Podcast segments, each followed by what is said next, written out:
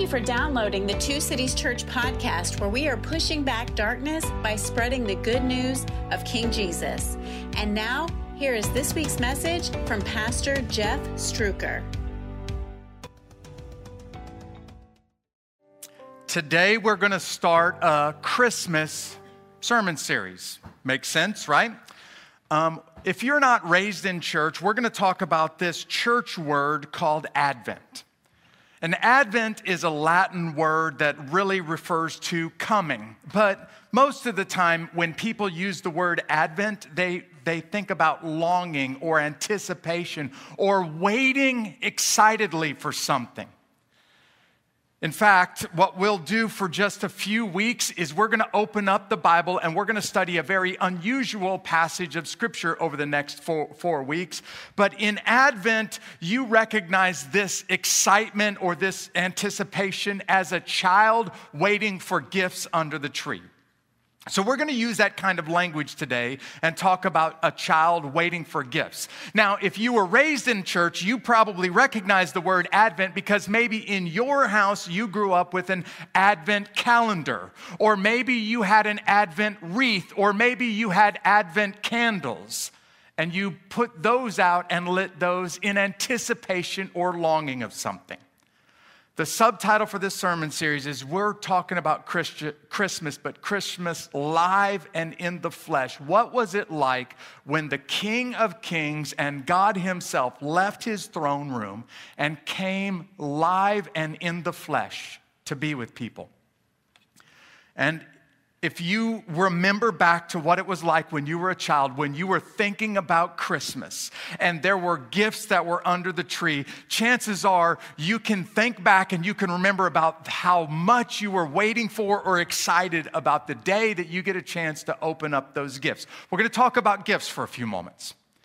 And the greatest gifts are always given by the greatest gift giver. Follow me for just a second. So the perfect gift giver can give the perfect gift. God in heaven can give the kind of perfect, priceless gifts that nobody else could ever give. And we're going to take a look at four of these priceless gifts that come along with what's in the package. But please hear what I'm going to say because I don't want you to mistake me today. The greatest gift on Christmas is the gift of God with us. Please listen to me for just a second and lean in. Inside the box, when Christians open up the gift of Christmas, it's God Himself that's in the box. What God is actually giving on Christmas is the gift of Himself. Now, that gift is wrapped in some pretty spectacular packaging. And you remember what this felt like, right? When you were a child and you saw that package under the tree, or that you saw that package that had this awesome wrapper and this beautiful bow, but what you really wanted was what's inside the package. Well, God Himself is inside the box, but He wraps this gift of Himself with four pretty amazing wrappings. And today we're going to take a look at the first one. This is called the word peace. You see, the greatest gifts, here's the entire sermon. I'll just make it easy for you and I'll give it to you right up front.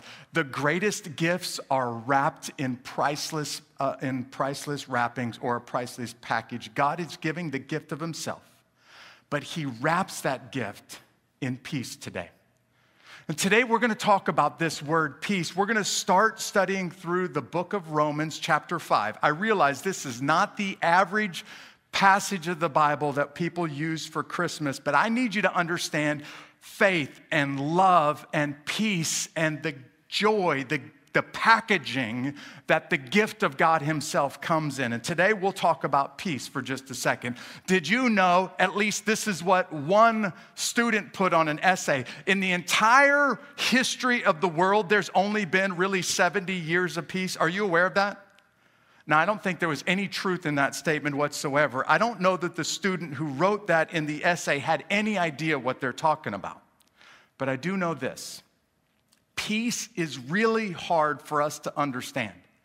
Peace is really hard for us to think about because when we typically define the word peace, think about it for just a second. If someone were to ask you, what do you mean by the word peace? Chances are you would use something that peace isn't. You would say, well, it's the absence of war or it's the absence of strife.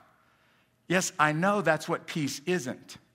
But what would you say that would describe peace in itself? And what I'm going to do for the next few moments with you today is I'm going to give you five things that when you have all five of these, you really have peace. And if you have three or four of them, but not all five, chances are you don't have the kind of peace that God is offering. You see, the peace itself is a gift that comes along with the priceless treasure of a relationship with God. This comes from Romans chapter 5. If you've got that mobile app open, click the button that says today's sermon, and you can just follow along with all of the scripture that we're going to do today.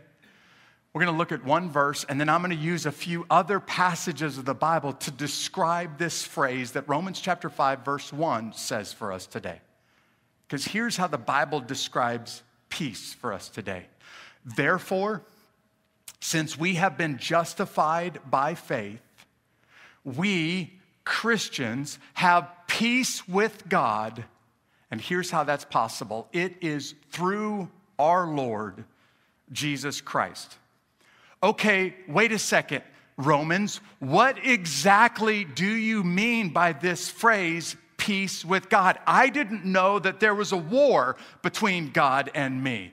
And so, why are you referring to this as peace with God? Well, I want to unpack the word peace. I want to use several different passages from the Bible to describe the word peace for you. And I want to list for you five things that when you have all five of these, you have peace. I, like I said, if you have two or four, but not all five of them, you have some peace but you don't have the supernatural peace that Romans chapter 5 is describing for us today. So let's just go ahead and roll up our sleeves. Let's go ahead and look at a couple of passages in the Bible. We're not just to hop around. What we're to try to do is get an entire picture from the Bible of what do you mean when you say peace with God? What does this word peace really mean? And here's the number one thing it is when your relationships are right. Now, if you've heard me in the past, the most important relationship is your relationship with God. Second most important relationship is your relationship with yourself. And then third, it's your relationship with others. And peace with God gets all three of those relationships back into their proper place. You see, when we talk about the word peace, we struggle to define it. And usually, what we do is we use what peace isn't as a definition. We say, well, we, you, you, when you have peace, you're not at war with other people. When you have peace, that you're not struggling or at strife with other people. And those are okay ideas, but they just don't really describe the word peace. A better description is to look at what the Bible uses as a picture, a whole picture of the word peace. You want to see a great image of this in the Bible? It comes from 1 Kings Back in chapter 22, let me give you the background for this one verse of the Bible. If you're reading through the Bible, you know that there was a united kingdom. You had all 12 tribes of Israel as one nation. And then, after a civil war, a prolonged civil war, the 10 northern tribes kind of split off and they created their own country. And the two southern tribes separated and they had a separate country. The northern tribes were referred to as Israel, the southern tribes were referred to as Judah. And there was this prolonged period of conflict between the northern tribes, the brothers in the north, and the two southern tribes for much of Old Testament Israel, for much of your Old Testament, Israel is separated in, these, in this civil war. But you do have this beautiful period of peace referred to in 1 Kings chapter 22. And here's what verse 44 describes it as Jehoshaphat, the king of Judah, the two southern tribes, he also made peace with the king of Israel. And for a very brief period of time, two different nations right next to each other, dwelling at peace with one another. If you wanted to know what this would have felt like in our idea today, Think about Korea, North and South Korea. Think about the demilitarized zone and this harsh separation between North Korea and South Korea. Same families, same ethnicity, two totally different countries, and two countries that are kind of at war with each other. But for a very brief period of time during King Jehoshaphat's reign, there was peace in relationship between the 10 northern tribes and the two southern tribes. If you're more than 40 years old, and I'm not gonna embarrass you or call you out today, you probably remember exactly what this Bible verse felt like. If you were watching TV the night that the Berlin Wall fell, that East and West Berlin that had been separated for decades because of different ideologies and differing styles of government, when that wall fell down, Everybody, literally everyone in the world watched it, and everyone saw this amazing experience of peace. When two countries that were totally isolated and separated with one another started to become one again. If you're 20 or 30 years old, you probably have no idea what this was like worldwide the night that that wall come, came down. But if you go to a museum today, chances are you'll see a piece of the Berlin Wall because that's how big of a deal it was when that wall came down. What God is saying is when I give my people myself, I also give them peace. And now, those broken, fractured relationships in your life, your friends, your family that you're struggling with, you now have the ability to be a big boy or a big girl and to go and to start to reconcile those relationships because the God of heaven is helping you have peace between two people. Here's number two on the list Number two on the list is that your debts are paid off. Now, while I've, I've, still got this up on the screens, I need you to understand we're not talking about money right here. What we're ultimately talking about is the sin debt, the debt that goes along with breaking God's law, the debt that goes along with the um, breaking of the commandments.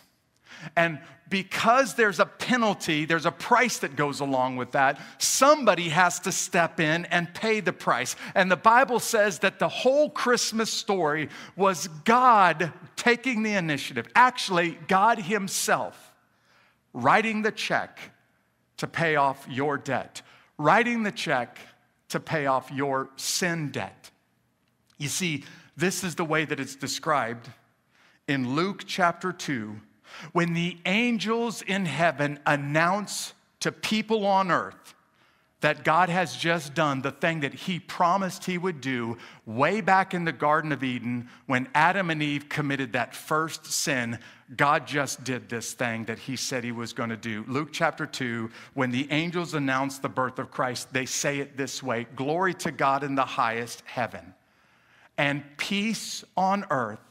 Look at what it says on the screens to people he favors.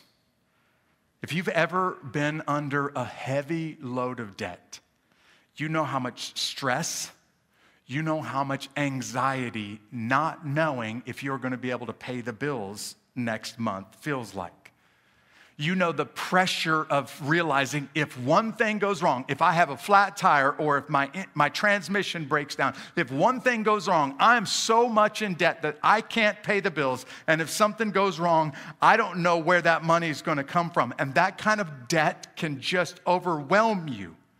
In fact, Dave Ramsey made an international business out of helping people have financial what? Peace. He said that kind of stress takes your peace away. So I want to help people get out from underneath that debt. I want to help people have financial peace. Well, what the Bible is describing for us at the birth of Jesus is you and I have were born under the sin debt. You and I have committed sins. You and I um, have that debt of sin that weighs upon us. And here's the thing you can't work hard enough, you can't make enough money to pay that debt off. So God Himself takes the initiative. God Himself pays off that sin debt for you. And He does it when He tells His Son Jesus to leave heaven and to come to earth in the form of an innocent, helpless baby. But of course, the manger that we recognize with Christmas, that manger really doesn't carry a whole lot of meaning. It doesn't have a whole lot of weight until you understand the cross on Good Friday and the empty tomb on Easter Sunday. It's God declaring, paid in full. I have now done everything necessary for your sins to be dealt with. You don't ever have to stress. You don't ever have to worry. You have peace with me because I have taken the initiative and sent forth my son. And now people that have a relationship with me have nothing to stress about. You have peace with God because your debt is paid off. You have peace with God because your relationships are starting to get healed. You can have peace with God because now your life is full. How many of you have heard people, when they greet each other, greet each other with the word peace? Or maybe, am I the only person in this room that's heard that? Or maybe you've heard somebody who's greeted another person with the word shalom if you were in Israel. Or chances are, if you were in an Arabic country, you heard people, the first words out of their mouth when they met one another was the phrase salam alaikum. This is the peace of Allah be on you. When we use that phrase shalom or salam or peace, do you know what that phrase really means? In the Arabic world, in Israel, that word means more than just our notion of peace. It actually means that your life would be well, that your life would be healthy. Listen to this it actually means that your life would be full. When people are greeting one another with the phrase shalom or with the, with the phrase salam, or the, with the word peace, they're actually wishing that you would have a full life. And this is exactly what the Bible describes for us. Way back in the Old Testament, when the prophet Isaiah was describing what this feels like to be in a relationship with God, listen to this one verse, Isaiah chapter 32, verse 17, and he says it this way The results of righteousness will be peace, the effect of righteousness will be quiet confidence. I want you to look at this phrase that's on the screens for just a second. Because I'm sure you know somebody who is totally arrogant, likes to run off at the mouth at how awesome they are, how great they are. When it comes to confidence, they're off of the charts, right? You know people like that. But they're not really good at being quiet about how great they are. Then my guess is you know people that are kind of timid kind of shy, kind of quiet, because they're a little bit embarrassed or they're a little bit self conscious. They have the quietness that Isaiah describes, but they don't have the confidence. You know people that have the confidence, but they don't have the quiet peace on the inside. Isaiah says, Can I describe for you Christians and tell you what they are like? because they're righteous, and by the way, this word righteous just means that God has given you his moral perfection, that God has credited his moral perfection to you because of what Jesus has done. Because of what God has done, Christians can have both confidence before God, but also can have this quiet inner peace. They can be both confident and quiet at the same time. And when you find a person like that, you find somebody, typically speaking, when they're comfortable with who they are, but they're also able to be quiet and just simply not feel like they need to tell everybody how great they are. When you find people like that, you found somebody who has peace on the inside. I, I, I'm, I'm betting that you can picture in your mind somebody who has that kind of quiet confidence. And if you think about them, they're prob- probably a gal or a guy with peace deep on the inside. I often wonder to myself if you have to tell everybody how great you are, if that's why you're always spouting off all of the awesome things that you do, are you trying to overcome for some shortcomings? Or the person that's really timid, really quiet, can't really be comfortable with who they are. Uh, is there something that's still missing in your life that, that causes you to hold back a little bit? What Isaiah describes is when you have the gift of God, you have God's peace. When you have God's peace, you can be both confident and quiet at the same time and not be embarrassed or ashamed of who you are, but not feel like you need to jump up and down so that everybody sees and everybody knows it. Number four on the list. When you have God, you have peace. And when you have peace with God, look up here on the screens, you don't need to worry about the future. In fact, most people all over the planet because of the coronavirus are freaking out just a little bit on the inside. They may not say it, but they're kind of freaking out a little bit on the inside about what's going to happen to them tomorrow or what 2021 is going to bring. Christians, because we have peace with God, because we have peace with an all powerful, all good, all the time God, we don't, we don't have to worry about it because our future is secure. This is the promise of what would happen with God's people when that baby was born supernaturally to a virgin, wrapped in swaddling clothes, and laid in a manger.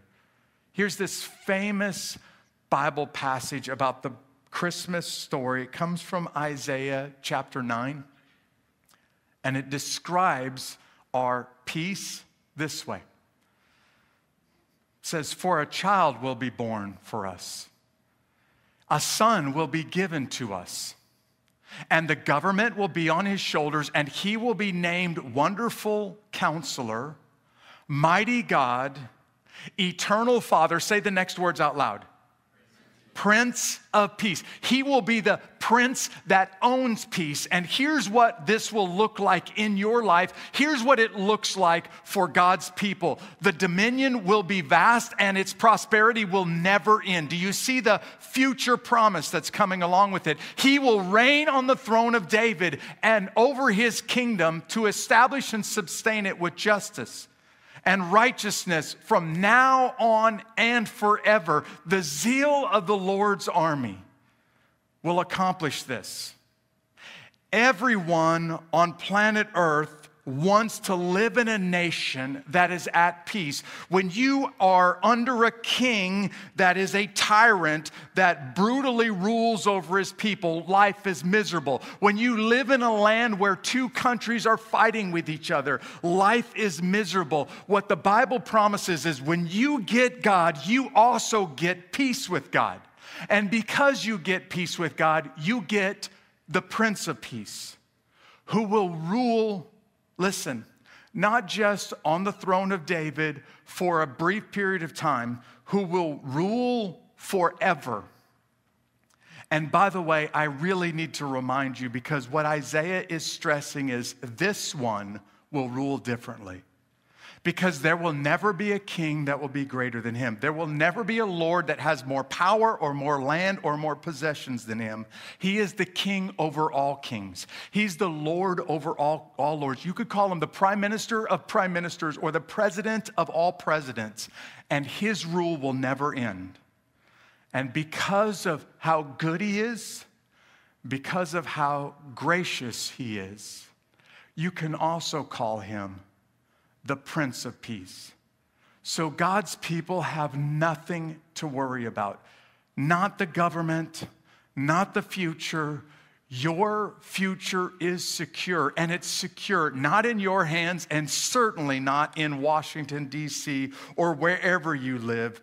Your future is, in, is secure in the hands of God in heaven, and He's got you right in the middle of His hand.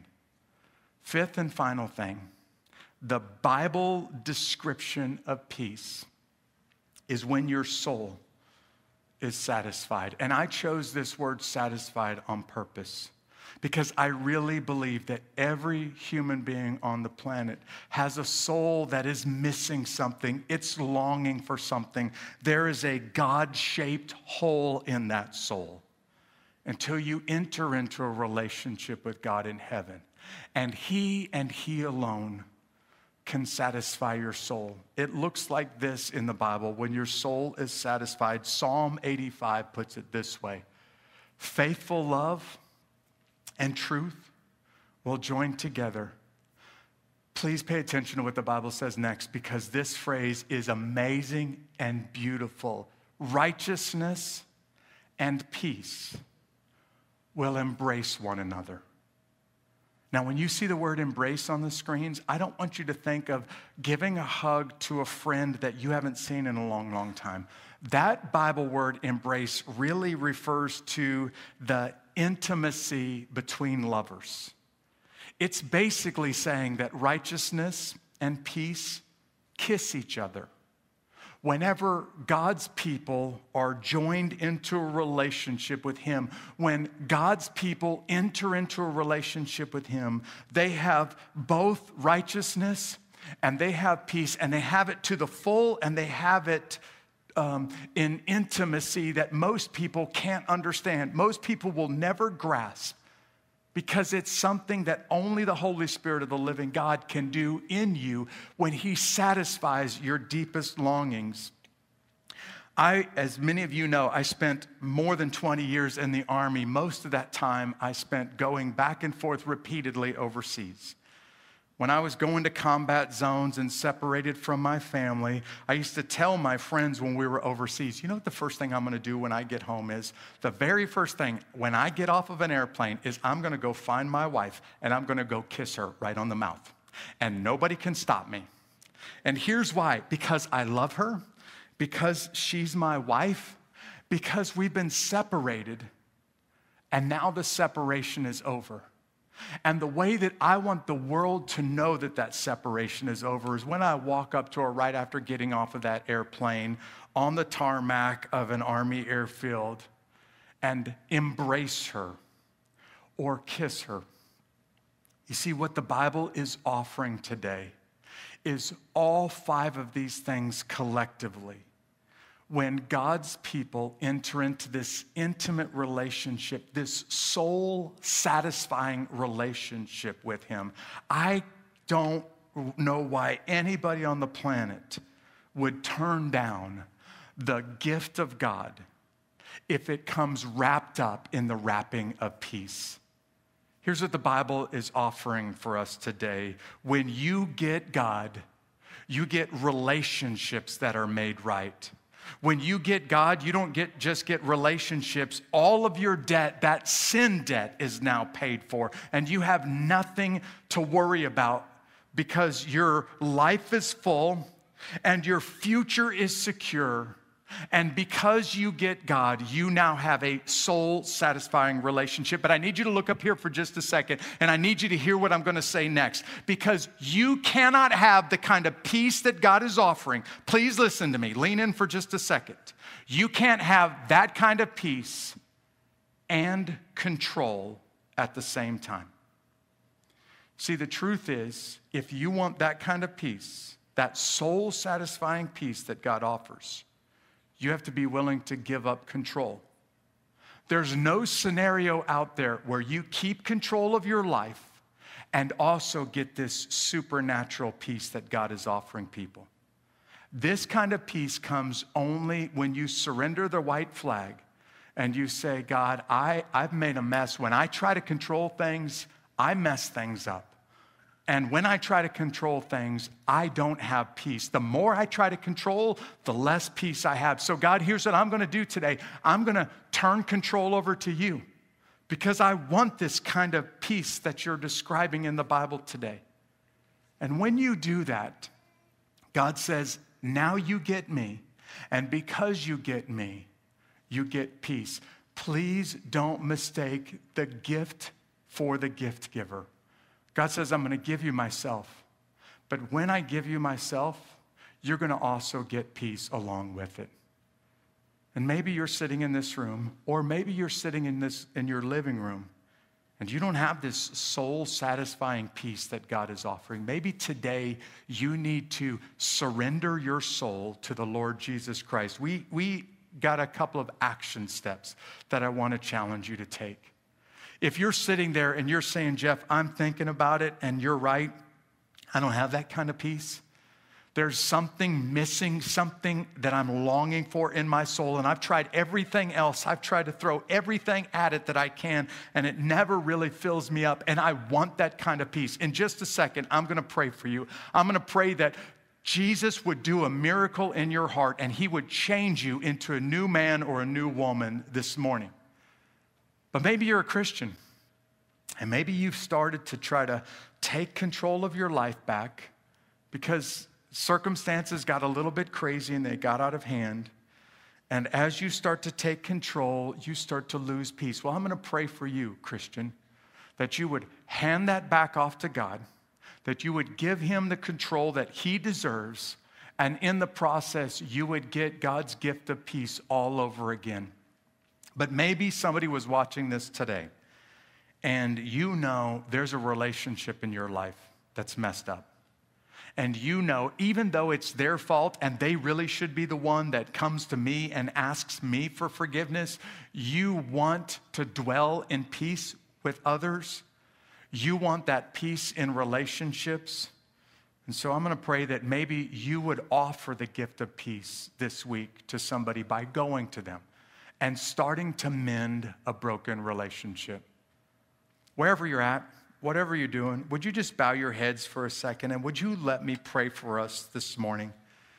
And this is not between me and you. This is certainly not between you and this church. This is between you and God. But if there's a moment that you need to get serious with God, this is that moment. And I'm going to invite you right where you're sitting, right there in your living room or right in this room. Would you get honest, soul level honest with God for just a second as I pray for you? Father, Maybe somebody is watching this online right now, and maybe they're thinking honestly about their life, and they're realizing, I don't, I don't have that kind of peace.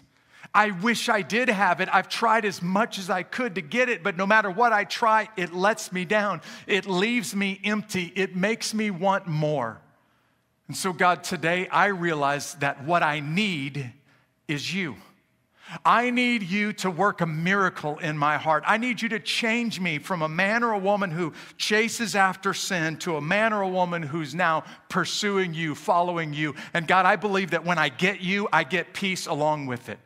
And so, Father, right here, right now, you know me. You know this is real. God, right here, right now, I am turning from my sins and I am turning to you for the first time. Father, would you hear that prayer from heaven? God, would you work a miracle in somebody's soul right now? And then, God, would you help us follow up with them? Would you help them to just right there in that mobile app, click that button that says, Today I surrendered to King Jesus for the first time?